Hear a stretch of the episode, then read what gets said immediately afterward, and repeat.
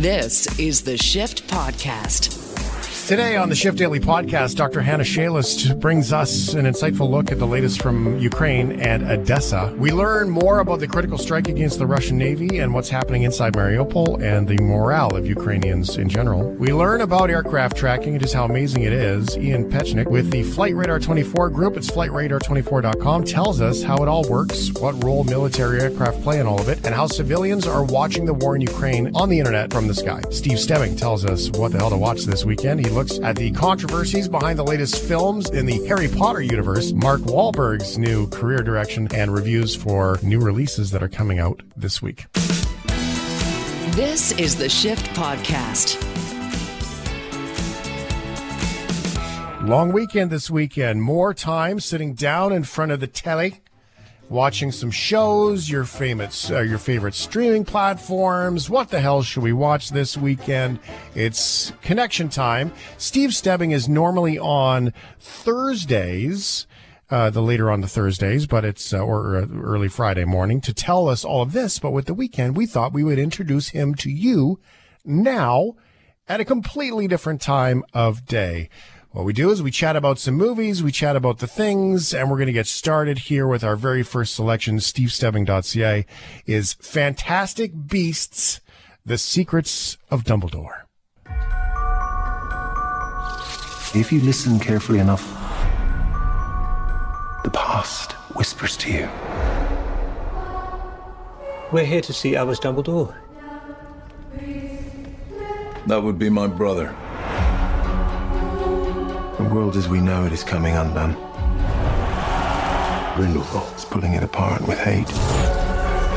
If we're to defeat him, you'll have to trust me. Uh, is this like the the spin-off sitcom? What's happening here? This is the spin-off series that's based on a book, a popular book series about a, a wizarding kid. I don't know where they got the books thing. I think they like found them in a cave or something. I'm not too sure the author of them. I don't know some some person, but um, basically, yeah, this is the third piece in the prequel story that kind of sets up Harry Potter's story. And you know, in this one, you get young Dumbledore, uh, per- played by uh, the, a dashing uh, Jude Law in this. And uh, I mean, this movie has a lot of controversy besides it being found in a cave, because um, the villain was played by Johnny Depp in the last film uh, due to certain things. He was recast. Uh, and this also features a, a, villain role by Ezra Miller, who's going through his own uh, bad stuff right now. I think he was arrested in Hawaii or something like that for some domestic violence or something. Uh, and yeah, there's just a lot of yikes. And it's apparently a Warner Brothers cut some of uh, Dumbledore's love story out for the Chinese audiences. A little bit of pandering there. Uh, so there is a lot of kind of inky stuff going around here. Um, I really enjoyed the first film. The second film felt like crammed with way too much stuff going on and not enough payoff. And so I kind of it's like a double edged sword going to this one. Um, I'm not going to be seeing it till tomorrow night, so keep an eye on my Twitter at the Stevel Dead.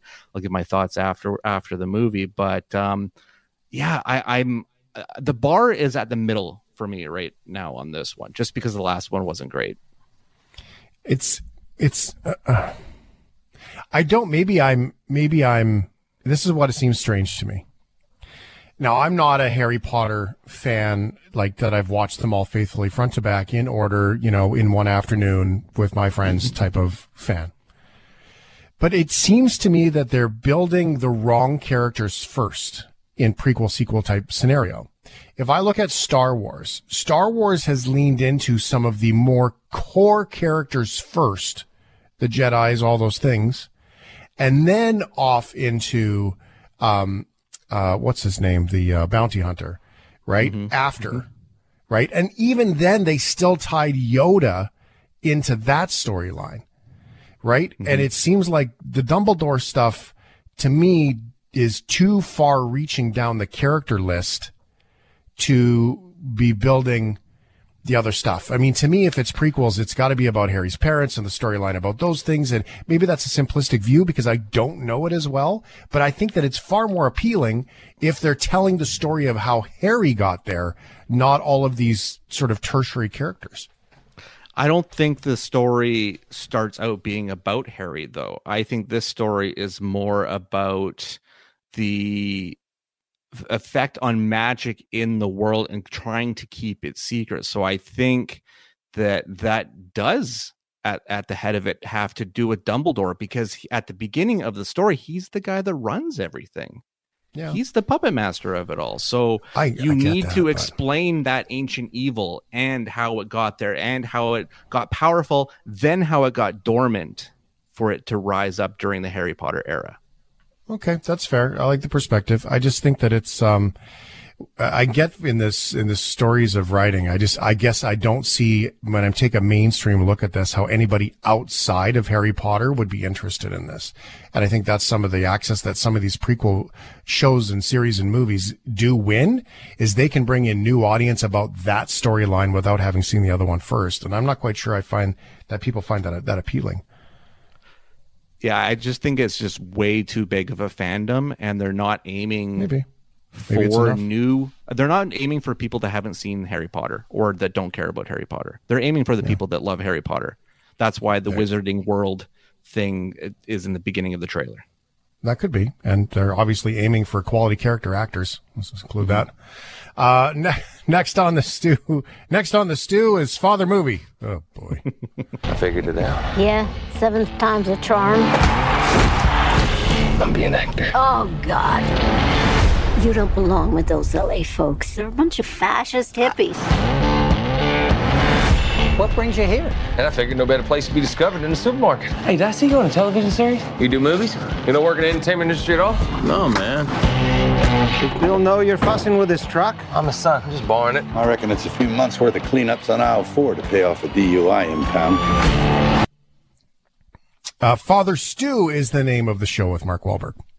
Yeah, uh, speaking of problematic, uh, we have Mark Wahlberg heading down the faith-based path, which is uh, apparently, according to interviews, he's looking to retire from mainstream movies pretty soon, and then just focusing on faith-based uh, Christian pushing films for the rest of his career. Um, just a I, I, don't even I don't even know what to make of that because I have not come across and, and I'm sorry, just my personal opinion. I have not come across a faith based film that worked for me, storyline, plot line, character wise, that wasn't just more focused on pushing pushing the message more than anything. Um, but Wahlberg, but the the problematic thing is in is is you're going for a faith based film, a wholesome film, and then in a supporting role you cast Mel Gibson and I'm really confused by this move. Um, well, you know, I suppose it depends on the core of what you're going for. Maybe. I mean, uh, well, it's, this is a weird one. This film is about redemption, and Mel Gibson is a guy that doesn't have redemption because he's never apologized for anything, but they still throw rolls at his feet, and I don't mm-hmm. get it.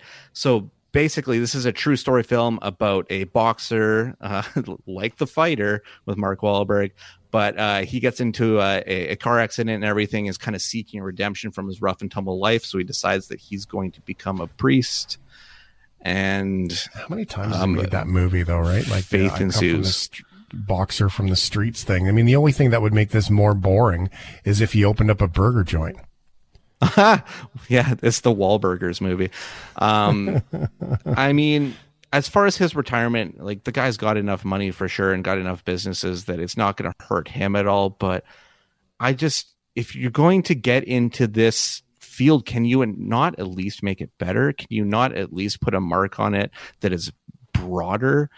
Because there's this is only arrow focused at a certain audience and just will not appeal to anybody else. Yeah, I get that. Next on the list, choose or die. You are fired. Saw the eviction notice. This used to be a good neighborhood.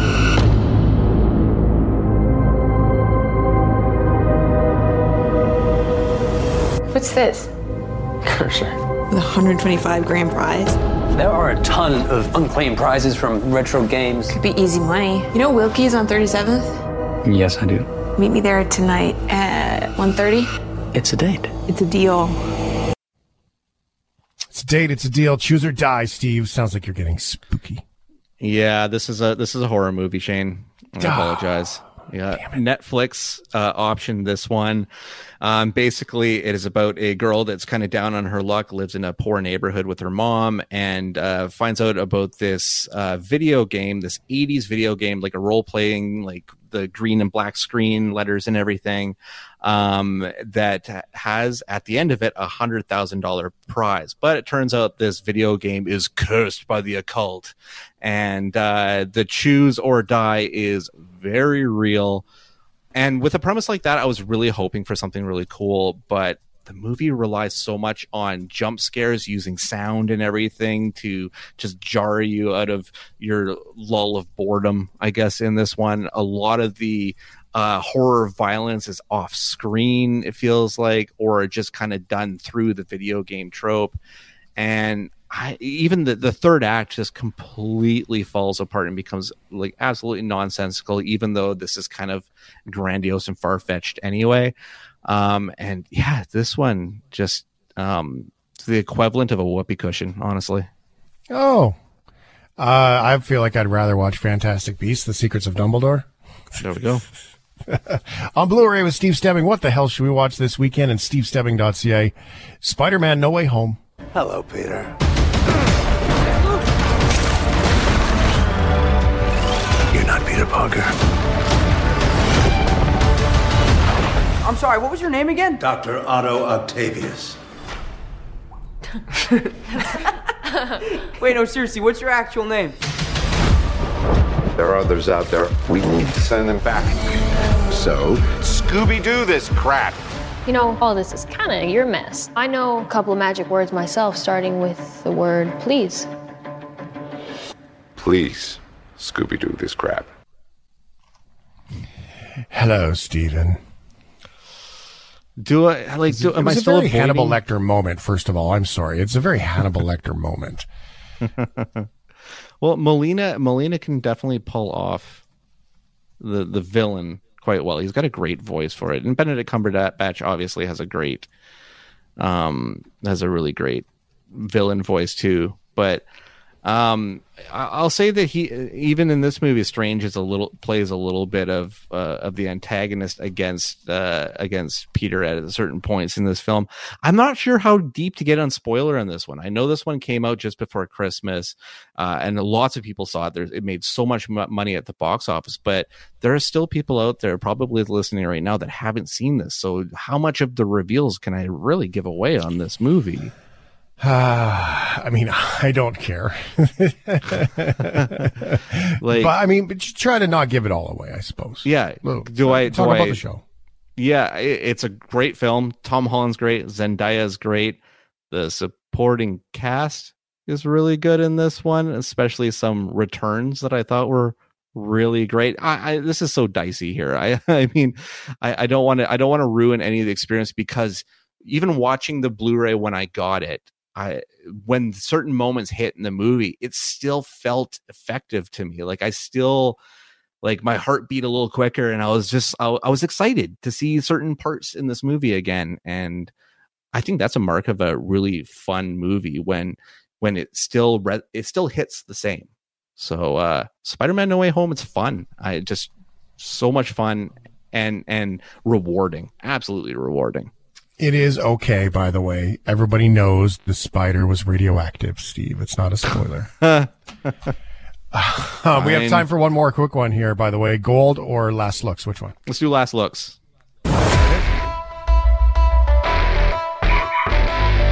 Lorena, You ghosted me, Waldo. I ghosted everybody. Look, I'm here on business. Alistair Pinch, the actor.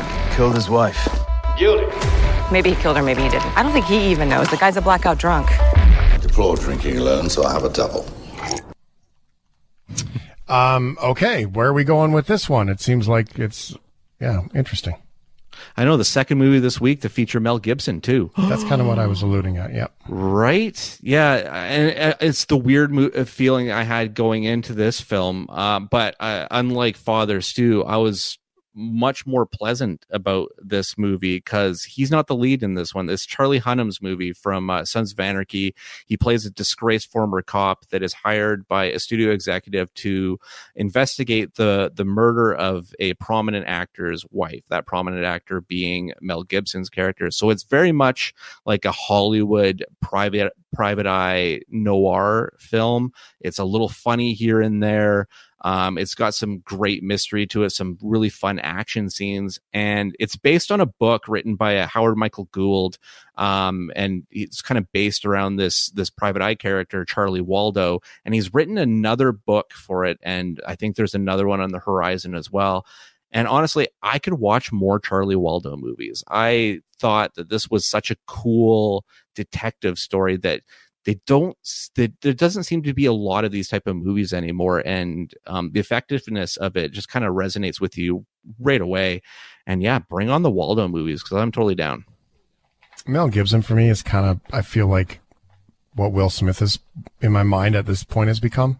I just don't mm. think it's that interesting. I'm not quite sure i can buy into it the same way as i used to you know? No and it's sad because if i think about myself in the late 80s 90s and everything watching movies and stuff watching mad max watching the road warrior watching lethal weapon. He was the man. He was, was the man, man. there's, there's well, no other way to say it. Braveheart let like, me ask you this quickly the then.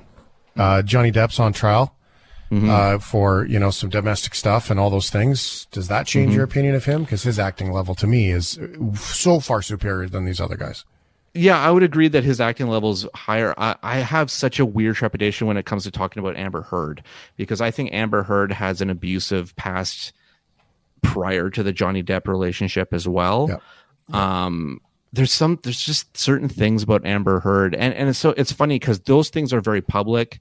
Um, her some of her exes have come forward to say stuff, but yet she's still the second. She's still the romantic lead in Aquaman and the yeah. sequel, even though apparently the executives at Warner's were like, she has little to no chemistry with uh, Jason Momoa.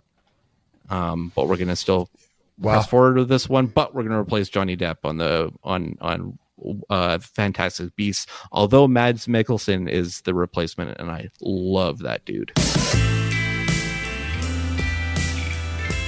This is the Shift Podcast. It's time for us to reconnect back to Ukraine as the stories continue to come in. Um, yeah, it's it's not been a good bunch of days uh, in Ukraine, and we got to get some insight directly from Ukraine. Uh, Hanna Shelest joins us from Odessa, Ukraine. Uh, Hannah is um, amazing. We'll just start there with Ukrainian Prism. Clarity is what it's all about. PhD and all these studies. Now, Hannah, I connected the dots by accident um, about with a friend of yours this week. Uh, good morning. With whom? Because uh, luckily we have a lot of friends around the world. you do. We had Yevgenia Gaber on uh, talking about the Black Sea and the impact of the Black Sea, and um, and so it was nice to uh, to connect the dots that you know her uh, very well as well. Yes, exactly. We're both from Odessa, and uh, Yevgenia being my student uh, many many years ago. I think that's very cool. It was neat to uh, to hear that connection and and and uh, hear. She says so all kinds of amazingly nice things about you, by the way. So that's probably worth noting too. She seems to be a very big uh, fan of yours, which is great. How are you doing? How are things in Odessa for you, Hannah? Uh, you know, after the first cup of morning coffee, the life is much better in any conditions. That's yeah, for sure. That's true. But yeah. uh, um, considering the night news, uh, uh, it's also the mood is more optimistic because I don't know is it already reached uh, uh, Canada or not, uh, but this night we managed to target the biggest uh, Navy ship of the Russian Federation, destroyer mm. Moscow. And it's quite a symbolic, uh, both because of the name, uh, because of the role of the ship, and that is exactly that ship that at the very first day targeted Ukrainian island Snake, uh, from where that famous phrase about the Russian ship started. Yep, the famous phrase. Thank you for not saying it. Um, it was uh, it was very symbolic. Everything that happened, um, the damage on this warship. Uh, do you maybe just offer some details as you know it? Because I don't know what came about to um, to have this attack on this ship. Do you?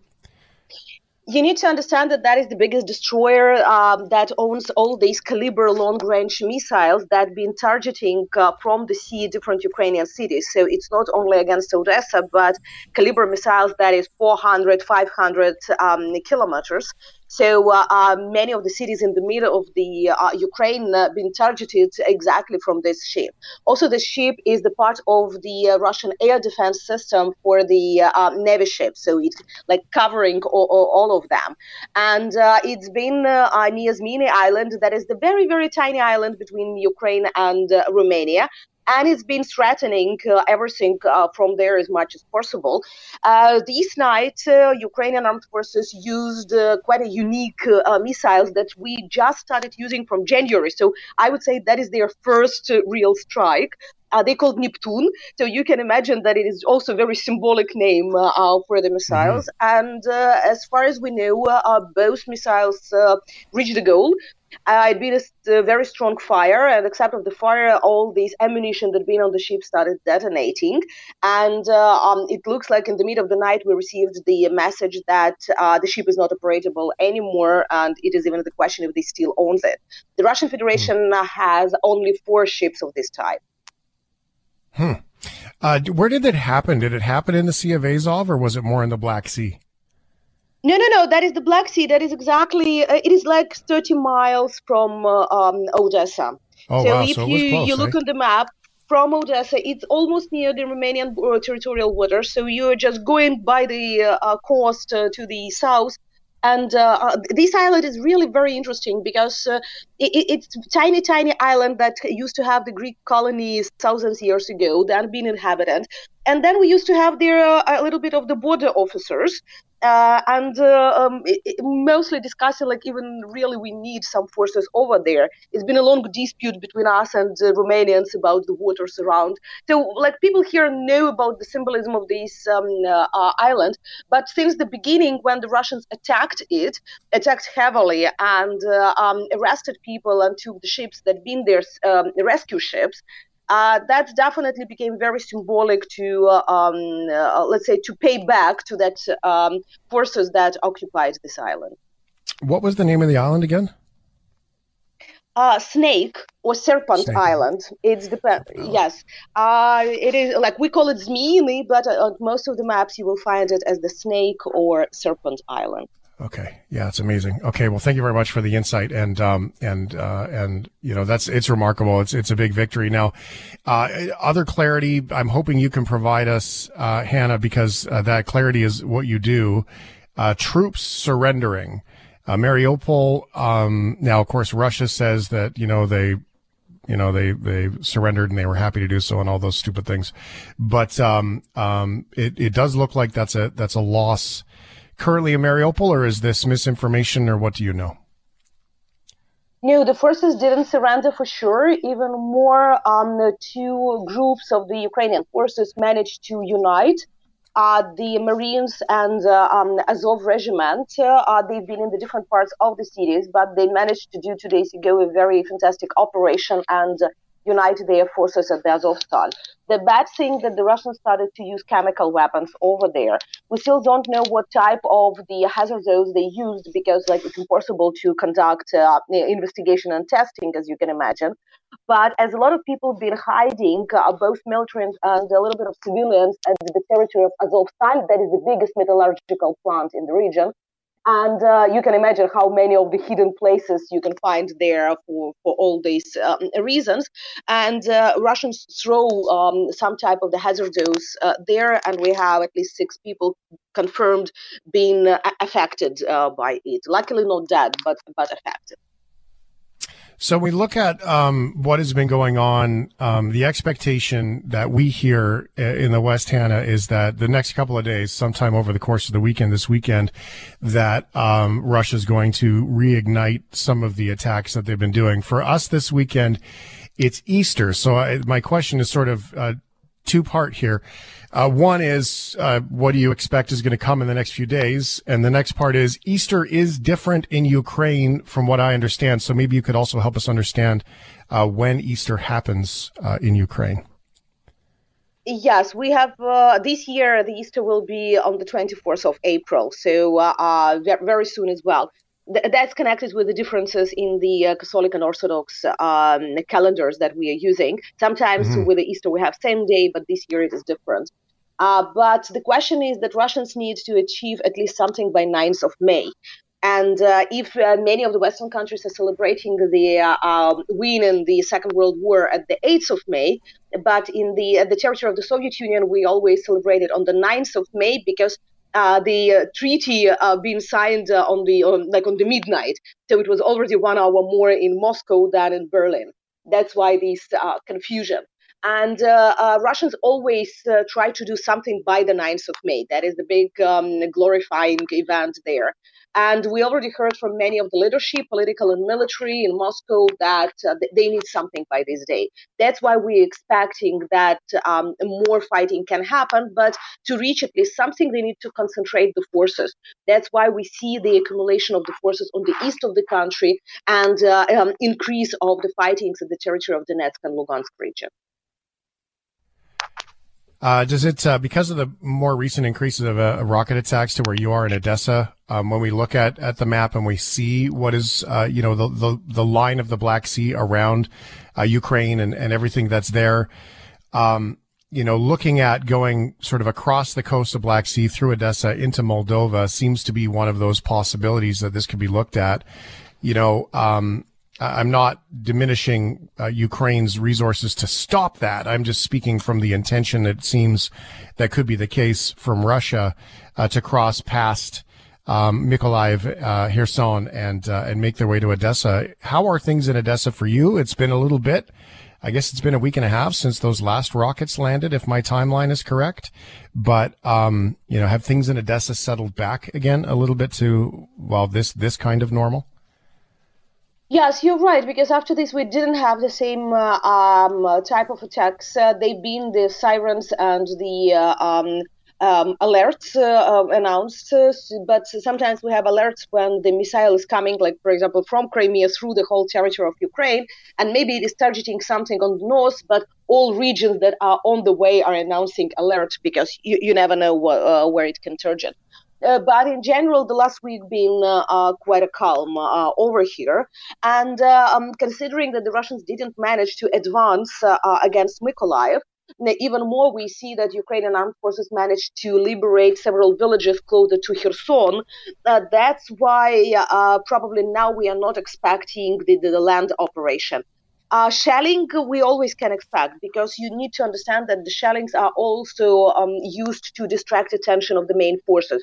So not to allow, for example, the contingent that is stationed around Odessa uh, to uh, move further to Kherson. Uh, because they understand that they also need to protect uh, what is here because the threat is um, like uh, it, it didn't d- disappear. Uh, but at the same time, uh, um, considering that uh, they would like some success, they need to concentrate the forces. They are not able now to recruit sufficient amount of the newcomers. Uh, so that's why the east is more preferential for this. Why you need to understand that some parts of the Donetsk and Lugansk regions been already uh, um, uh, occupied since 2014, and uh, Putin announced their independence uh, just two days before um, this invasion. That's why to occupy more over there to control the whole administrative regions of the Donetsk and Lugansk regions would be important for him because he can present it as some kind of success. Hmm. Well, I guess him and I have a different uh, version of what is success. That's for sure. Um, we're starting to hear that, and this is what I don't understand. This is the open forum, Hannah, for you to get frustrated or whatever it is that that that that comes up for you. Is that it is good news that you're starting to hear that countries like the United States, uh, armored troop carriers, and now they say helicopters. It does kind of make you wonder. Well, no airplanes, but helicopters. You know, what at this point, what is stopping um, these other nations from just helping and sending the heavy stuff, like per, armored personnel carriers versus tanks? I get there's training and all kinds of stuff involved. Same thing with airplanes, but you know they're getting closer and closer. It's taken a long time to get there, which must be frustrating, but also good news at the same time. Yeah, you know, the uh, there are several issues that we need to consider. Issue number one is that we should be selective in terms of choosing what weapons to send because we need to understand how much time we need for the training. Some of the trainings of Ukrainian officers are already happening uh, at the territory of Lithuania, for example, or Poland. Uh, so, to while we are waiting the logistical delivery, uh, we are preparing. But that you can do for some artillery systems. It's much more difficult to do for the airplanes because that's much more sophisticated. You cannot just change from uh, MiG to um, or something like this. The second issue is that um, we realize that the Russian Federation would like to target any type of the foreign uh, assets uh, trying to be delivered uh, here. That's why uh, many countries started to deliver, but not to announce about it, or announce only after everything is already installed on the ground. So, for example, that's happening with some um, tanks, with some armored vehicles. So, predominantly, what can be announced more or less um, in the real time, that's uh, things like javelins, because it is much more difficult to target uh, their delivery. But still, right. all these uh, cover shadow information is done to uh, to make secure delivery. Yeah, you know, that's a very good point. We don't think of it that way. We don't think that, hey, by the way, they're going to deliver this stuff first. Then we're going to say, hey, we're helping them by giving them to them. Meanwhile, they're not just getting on a train in Poland they're actually already in the theater or uh, being deployed so that way they don't get interrupted on the way. We often uh, don't think of that part at all. And we often take the government as, you know, what we would say in English face value to, to, uh, uh, what they're saying to us is, is accurate. Now, of course, it's probably accurate, but the timeline could be offset in order to maintain some secrecy around it. Exactly, because here we understand perfectly that uh, when you own the information, you can, and when you have the bad intelligence, you can adjust uh, your fighting. So in this way, for us, the most important is the delivery. Definitely, uh, we know information that some countries are delaying what they promised, and uh, that's also the issue. Let's let's be honest. We know some countries that made decisions 40 days ago and still are considering uh, the issue. So it, it looks like they will deliver them for the victory parade. Uh, but but still, uh, it, it's not about everything. And uh, sometimes we know about the public decision to deliver something because the parliament needs to approve it, for example. But at the same time, then the whole process is we, we are trying to you, take it as secret as possible, uh, just to be sure that we can use it, but not just to show on the photo. Hanna Shelest is in Odessa. Hanna, can you tell us what a typical day in Odessa looks like for you? I mean, you said, you know, it is morning now. You have your first cup of coffee. That's always a good start to the day. And with that comes a little bit of gratitude. You have shared with us that sometimes you're able to sit down with friends and have a little bit of a visit, but other days you, you don't get a chance to do that. Can you help us understand what a day looks like for you in Odessa today? You know, many people are trying to to have their normal life. In my case, uh, um, I'm continuing working with the uh, uh, some of the projects that are still relevant. For example, yesterday we uh, presented the recommendations of the Ukrainian expert community for the NATO strategic concept that should be delivered in uh, uh, June. So we had a wonderful online presentation together with the NATO officials.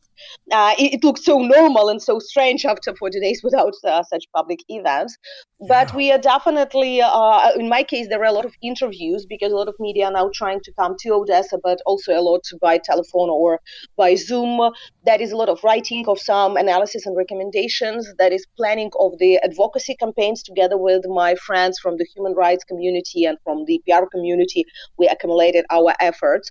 Uh, that's trying to spend the time with uh, my family uh, because now you value uh, each of these minutes uh, much more than probably even before the war. And mm-hmm. luckily, I have a wonderful family around me. Walking with dogs, uh, luckily, it is more or less good weather coming. Uh, not yesterday, um, uh, but but in general, the spring is coming, so it is already pleasant to walk several times per day with the dogs around the downtown. And sometimes having coffee outside. We already can have some cafes and restaurants opened uh, they're working till 6 p.m. or something only, but to have your uh, coffee normality in some nice uh, um, uh, cafe that you used to go for years, that also this understanding of the normality. And then all the regular things that any person is doing from market to shops uh, to just uh, making the life around you more or less normal. Yeah, you know what? That's that's that's fantastic. I, I love that story because what it creates for me, Hanna, is that you know, when I have my coffee, I often wonder about you and, and some of the other people that we've met in Ukraine and say, you know, I, I wonder if you have a chance to have a coffee today. I wonder if you had a chance to sit down and look outside and appreciate the birds singing and see the sunshine and all those things. Um, and where the stress is and, and the concern, or is there alarms going off and you're going to basement? So when you paint that story for us, I think it directly connects to our lives. It brings the, it brings it right into our lives. It's not a foreign country. It's not a, a foreign city. It's it's not a person that we've never met in person, uh, but that we consider you know a, a, family member of the show here in chatting with you. It becomes real life stuff where we can picture your life, and um, and I thank you for that because I think you really bring it right to us by telling us that story. Thank you know you what is interesting? The, the, first places that opened in Kiev after it's been more or less uh, uh, safe—that's been the coffee places, because people wanted even running around to have their uh, cup of coffee um, takeout, for example. And all my friends that been still in the city under all this uh, security uh, situation, the first thing they did, uh, they bought a cup of coffee outside, walking outside, and saying, "Now you can breathe." Like it's a little bit, a small piece of normality that you can uh, have here. Hanna Shelest, PhD, Odessa, Ukraine. Thank you, Hanna. Have a wonderful weekend, and I look forward to connecting next week. Thank you for the invitation. Always great.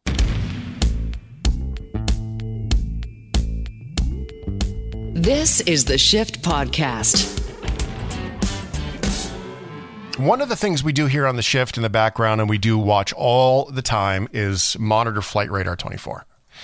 Flight Radar 24, if you listen to the shift, you've heard me talk about this website before. It's a great way to follow airplanes and what is happening in the world. Well, there's a much grander story about Flight Radar 24 than just that. Uh, it's a very cool product. Um, it's a very innovative product, and it's actually quite scary at times, the information that's available on here. So we wanted to learn more about it. Uh, Ian Petchenik is the director of communications, Flight Radar 24. He also uh, co hosts their podcast that they have, if you want to check that out. Um, and Ian's here with us to talk about airplanes and nerd things. Hello, Ian. Hello, Shane. Thanks for having me. I appreciate you being here. This is great. Um, Flight Radar 24, flight, airline, aircraft tracking. Open up the map. There's a bunch of dots all around the world, these cool little animated airplanes that fly around. That's a very simplistic look at it. Why don't you tell us, um, in your own words, what is Flight Radar 24 and why, why does it matter? Sure. So the the site that you see um, if you type in flightradar24.com or open up the app uh, that's showing you live air traffic all around the world based on the radio signals that are coming out of the aircraft. So we've got a, a network of over 30,000 uh, radio antennas around the world uh, in, in plus some satellites up in space that are tracking these signals from the aircraft. And then we combine all of the data that's coming out of the aircraft with things like schedule information um, that fuse all that together and turn that into uh, what you see on the map. Now, this is cool. If you want to find out with your family where your family is or your friends are or if you want to just be an aviation nerd. I know a lot of the plane spotter groups use these to track specific aircraft that they want to take photos of. Um, so you know old 747s are tracked on here all the time because the local plane spotters want to know when some of those big cargo 747s are coming into their town. Um, so this is really cool. I use it all the time of course mapping when i travel all of that it seems kind of terrifying, Ian, to think that anybody can log on and this information is publicly available to find out where an airplane is um, with with bad people who want to do bad things. Well, I mean the the the signals that are coming out of the aircraft are first and foremost for the safety of the aircraft themselves. So the the technology that the aircrafts are broadcasting on is called ADSB or automatic dependent surveillance broadcast. And so what those signals do is they feed into a lot of the safety systems that builds the backbone of global aviation and it's a global standard it's an open standard so that anyone anywhere flying a commercial aircraft can can implement the standard and know that those aircraft are going to be safe flying around the world. Um, the ADSB signal, uh, the transponder on the aircraft, that feeds into things like uh, the uh, called TCAS. Um, it's a collision avoidance system, so that aircraft that are flying uh, in in close proximity to each other never get close enough to actually crash. Um, and, and, a midair collision was the the basis for the the modern system of air traffic control, uh, and, and so this just builds on that safety. Okay, that makes sense. I mean, nobody wants to learn a law of physics. Um, not at not at thirty five thousand feet. No, no, not that fast. Um, so okay, so literally everything is tracked. Uh, kind of hear these marine trackers, uh, air trackers, all these things to be able to track. Now, for example, I'm looking over England right now, Sheffield actually, and um, you know, there's a glider that's a, a non-engine uh, guy who's uh, probably crazy but floating around um, with no engine. At the same time, the number one tracked thing as we have this conversation is a Typhoon, which is a military jet uh, owned by uh, the UK, flying around. Um, so that always leads to the question of okay, well, it's one thing to follow a cargo plane, you know, if you really want to find where your socks from Amazon are. But it's another thing to uh, follow military aircraft and all these other things that are out there. Are all military aircraft on here, or is it just the ones that that need to turn it on, turn it off to get done what they're doing? Yeah, the the flights that are visible on on our service are uh, visible because they choose to be. Um, military aircraft that are operating uh, in in a in a place where they need to not be seen uh, can turn off their transponder um, and or or operate on a different transponder that is not trackable by our service the the radio frequencies that we use to track mostly commercial aircraft um, are are very specific to that service and military aircraft can can use uh, either a different transponder mode or just turn their transponder off uh, to operate without being seen on a service like ours now, sometimes, and this is where it gets really cool because you can kind of let your imagination go. Uh, that typhoon that I mentioned that's flying out of the UK, its map is interrupted. Uh, it looks like um, that it probably went off and did some training or did some work. And as soon as it got back into a more commercial airspace, it seems like um, they probably got back into the fold here. So, um, you know, can you help us understand, you know, how some of these, because the questions we got always asked, of course, is everyone goes to look at Ukraine right now with what's going on. Sure, sure. And sometimes you can see some of the drones that are monitoring over the Black Sea or around Moldova. Sometimes you can see some Black Hawks that are buzzing around along the border. And you can see some of those big Globemaster, uh, you know, the gas stations in the air guys. Um, you can see those uh, all the time. They're usually in pretty high traffic areas that you can see them. So obviously they're they're in safety mode too. Um, must make you really curious when you when you don't know what's going on or when you see some of these things sort of reappear into the into the by the way let's be safe now mode after they were busy doing their work. Right. So so certain aircraft that are in that area are certainly um, either turning off their transponder um, or going to a mode where, where they're not trackable by our service. Um, other times you're getting aircraft that are coming uh, in and out of coverage. Um, so, so for instance, the, the Typhoon if they go low enough over out over the ocean, um, mm. they're not going to be because all of these are radio signals and their line of sight. Um, so so just as if you know you you go behind a mountain and your radio goes out, um, if these aircraft go behind a mountain or go out to sea far enough, we're not going to be able to to continue tracking them. So so sometimes it's out of coverage and other times it's uh, for mm-hmm. for more interesting reasons. More interesting reasons. It's really cool, and I would imagine that now I'm only speculating. This is my my this is my brain getting into conspiracy mode. That um, there are situations where certain uh, aircraft that might be rather um, daunting leave their transponders on to let other you know places know. By the way, we've got four planes over here right now. Just letting you know yeah, I mean, and that's certainly been the case with a lot of the a lot of the activity near the border of Ukraine, um, where you're seeing. I mean, you mentioned the um, some of the Stratotankers and some of the reconnaissance aircraft that are operating uh, either you know for for NATO uh, forces or or in, adjacent to NATO forces, where they're leaving the transponder on. Um, and we've gotten questions. People write us in to, to our support team or, or on social media or things like that. And they'll say how, how come i can see these things? And the answer like i said a few minutes ago is, is that because they want to be seen. Mm-hmm. they're saying yes we are here. We are operating these aircraft in this airspace. Hi how are you today? Um, and, and they want to be seen. Okay so now you work there. You've been there for like seven years according to your linkedin.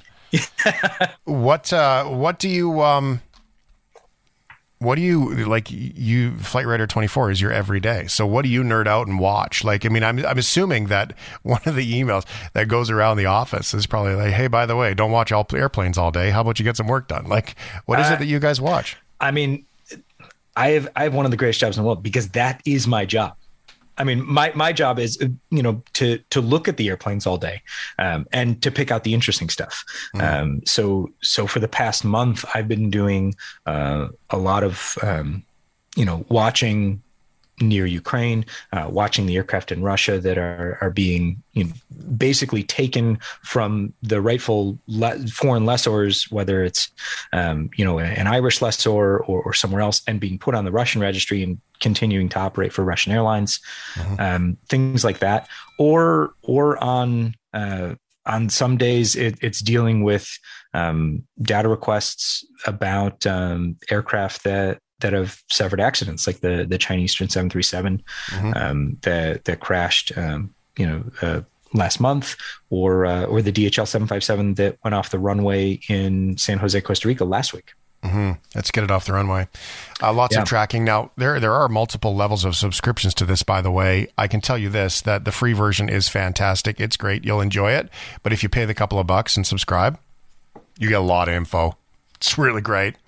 Um, and you can track the history of flights, which is kind of cool when you look at things. And one of the things I found most interesting that taught me a lot was when airspace started to close for Russian airlines. Right, there was a time where here in Canada we had closed our space, but the United States had not. And if you watch some of the flight paths that were coming out of the Caribbean, people on vacation going yeah. back to Moscow, they were originally skirting along the east coast of the US and then cutting off that corner of Canada and still did it after it closed for a little while. That caused some trouble. And you can look back at the history of some of the flights and see how they started to have to go over Iceland, over Sweden, over Finland, all the way around the top and come back into uh, Moscow and Russia that way because there was no other way that they were allowed to go. So it does get kind of curious uh, to the highways in the sky, if you will. Yeah, I mean, there's there's a lot that you don't necessarily think about um, how politics or, or geopolitics affects aviation. Uh, but um, there, there's always there's always an aviation angle. Uh, is something uh, uh Jon Ostrower, who's a friend of mine, says. Um, I think I actually owe him royalties for saying that now. Uh, but you can always you can always find something, and and with that, it's you know the the places that you can fly, the the countries that are still allowing Russian airlines to to operate versus the countries that have said no, you can't operate there anymore. And and what does that tell you about about geopolitics and what does that tell you about the relationship between countries? Um, and, and a single flight can tell you can tell you a lot more than two politicians speaking uh, ever could. So what is uh, what do you watch the most? I mean, I imagine the United States has the most active flights. Is there a number at Flight Radar 24 where you know how many how many are being tracked right now? Is there like some magic staggering number? Uh, yeah. So the the most we've tracked, we're we're starting to see um, we're starting to see the the statistics creep up um, as far as recovery kind of uh, as COVID becomes more manageable around the world and, and more countries open up. Um, the the general numbers that we're seeing as far as commercial flights, we're creeping up towards hundred thousand commercial flights a day. Um, at any one time, there's between about 9,000 and 16,000 flights in the air at any one time. What's the highest it's been? Do you remember? The highest we've ever tracked it at a single point in time is a slightly over 21,000. Wow. Uh, in being tracked in the air at the same time. Right. Or on the ground. Yeah. But active. Uh, yeah, but but active with with the but transponder active. on. Yeah. Uh, That's yeah. staggering. Yeah, um, twenty one thousand um, at any one time, and then the it was two hundred and thirty one thousand total flights per day, uh, and that was August twenty nineteen. What about the lowest in COVID? Because I mean, there was nothing but cargo going for a while. There was like it was pretty sparse on here. Yeah, the the lowest that we had total uh, was April 12th, 2020. Uh, and that was, what was that, 42,000 flights total? Wow. Um, which is, I mean, just, you know, a, a far far below and so quickly as it happened. We went from you know normal normal flights um, mid march to to almost nothing um, in uh, yeah. in in the middle of april. Like literally nothing. So what's your favorite airplane then? What do you follow? Uh, my favorite airplane is the 747 is it a the big Uh, ones? They're old it's- school Yeah, I mean, I, I just there, there's something about the 747 that um, when you look at it, you you just it doesn't give you the same feeling, or it gives you a different feeling than any other plane. I mean, there there are lots of reasons to to love lots of different planes, um, but the 747 just all around you, you look at it and you go, "That's an airplane." hmm Yeah, classic. Like that's the see it in the movies. Uh, seeing one take off and hearing it and feeling it is just wow, Exactly. staggering. Right? Exactly. Yeah. Um, yeah. Okay. So it must have hit you guys hard then when the Antonov got hit um, in Ukraine. I mean, that's a that's a tough one for aviation fans everywhere. I, I mean, it's um, you know, it, it's one of those things where it doesn't compare. I mean, the, the loss of an airplane doesn't compare to to what's happened to to people uh, in Ukraine. But it's it's one of those things where it's it's symbolic um, for uh, not only the aviation industry, but for kind of the um, the the goals and aspirations of, of, of Ukrainian people, because that was it was the largest cargo aircraft in the world, um, and it had been so well maintained, and the the ability to to fly that aircraft around the world and anywhere it went, it was the most tracked flight in the world Yeah. at, on, on. Flight Radar 24. Any anywhere it went, um, especially when it went far. And in the past three to six months, it had dedicated uh, been dedicated to to COVID um, carrying medical supplies. Basically, um, it would you know it would fly to to production facilities um, in Asia, and then it would fly to to distribute all of those um, in in places like Poland or Denmark or um, or it actually came to to Canada a couple times. It was in Montreal a couple times. Um, so I mean, you know, the the loss is it's just a plane, but it's not just a plane. Yeah, it's so much more than a plane at the same time. Yeah, it's amazing. Um, daylight and darkness. Um, I didn't notice that in the past. Is this a new feature where you guys are tracking sunrise, sunset? Because you can see where it's dark in the world, where it's daylight in the world, or did I just not clue into that? It, I, I guess you just didn't click on it Really, uh, or earlier, but but yeah, no, it's um it's one of the it's one of the things that I certainly like to play with um, because you can see where the um, it, it's fun to turn that layer on and then click on a long haul flight because you can see how long you know how many sunrises or sunsets the the flight has has seen so far. Um, especially this time of year with um, with the the northern hemisphere coming into summer uh, you get a lot of these these longer flights that are are you know take off in the middle of the night but it's sunny the entire flight Yeah, that's amazing, right? And what is the so uh, longest flight? Is that still the L.A. or excuse me, London to Melbourne? Is that still the longest flight, or was that just the longest Dreamliner? Uh, so that's that's the the longest Dreamliner. It's actually not operating right now. Um, they haven't brought it back yet. The Qantas is still doing London the, their London flights out of uh, Darwin for for the next uh, month or, or so. But the the longest flight right now is uh, Singapore Airlines, New York uh, to Singapore, and and they're operating two at the moment uh, to to JFK or Newark, and, and those are both the kind of one and two longest flights. Uh, Isn't that funny in, in the world? You're going to go on that big long flight and you're going to choose this airport because it's a 45 minute taxi ride, like that of all the things, right? well, I mean, it, it's funny be, because they, you know, the, the Singapore does the the Singapore Newark flight. It It's basically a um, pharmacological uh, flight. It's all of the folks that are in um, are, are in the the drug business, basically, uh, flying from from New Jersey to, to Singapore and, and back and forth, and that's why the direct flight exists. Um, and then during COVID, they they stopped the flight for a while and then brought it back because they had so much cargo to carry um, between the two, and and now they've ended up with having these two flights, and and you can choose between, um, you know, w- which which one is less inconvenient, I guess, Newark or JFK. Yeah, that's so funny. It's uh, humans are funny that way. Um, and uh, there was one other question here because we can talk about this for days. So I just want you Sure. to come back in because this is this is fantastic. On the military flights, they don't really have a duration on them the same as the commercial flights. Is that just one of those you don't need to know how long it's been there sort of things? Uh, most of that is because those flights aren't uh, they don't have a schedule, and Oh, um, and so we we we can't we don't know the schedule, so so we can't show that. And then uh, part of it is that they're not taking off from an airport um, that's in our database uh, be, because the the airport database that we maintain is based on commercial. Uh, commercial airports, so airports with an IATA code, that that three letter code. Right. Um, and if they don't have that, then then we're not getting. Um, we call them events, uh, takeoff, landing, gate departure, things like that. We're not getting those events, and then we can't have the the stage length. Wow, it sounds like an awful lot of uh, typing of original tiny little details before you started to connect to the streams of data.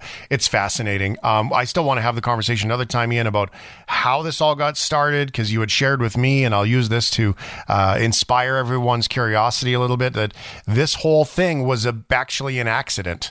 Yep. And um, and it inspired this massive access point, which has become the standard to track airplanes around the world. So this is fascinating, and I just uh, I find it so curious. I invite everybody, um, and I I would like to get into a conversation another time, even about like you said, the people who are the people who are aviation fans but don't realize they are. Give them a chance to There, learn. there, there are a lot of people out there who who don't know uh, that they actually really like planes. hmm Yeah, not just for the beer and the palm trees on the other end, right? It's It's all, amazing. it's all about the journey, right?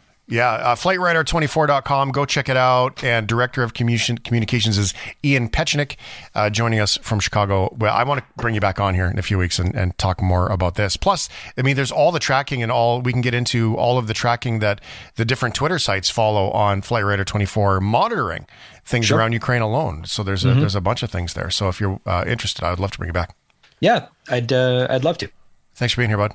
Thanks for having me. Thanks for listening to the Shift Podcast. Make sure you subscribe, rate, and review the show and share with anyone you like.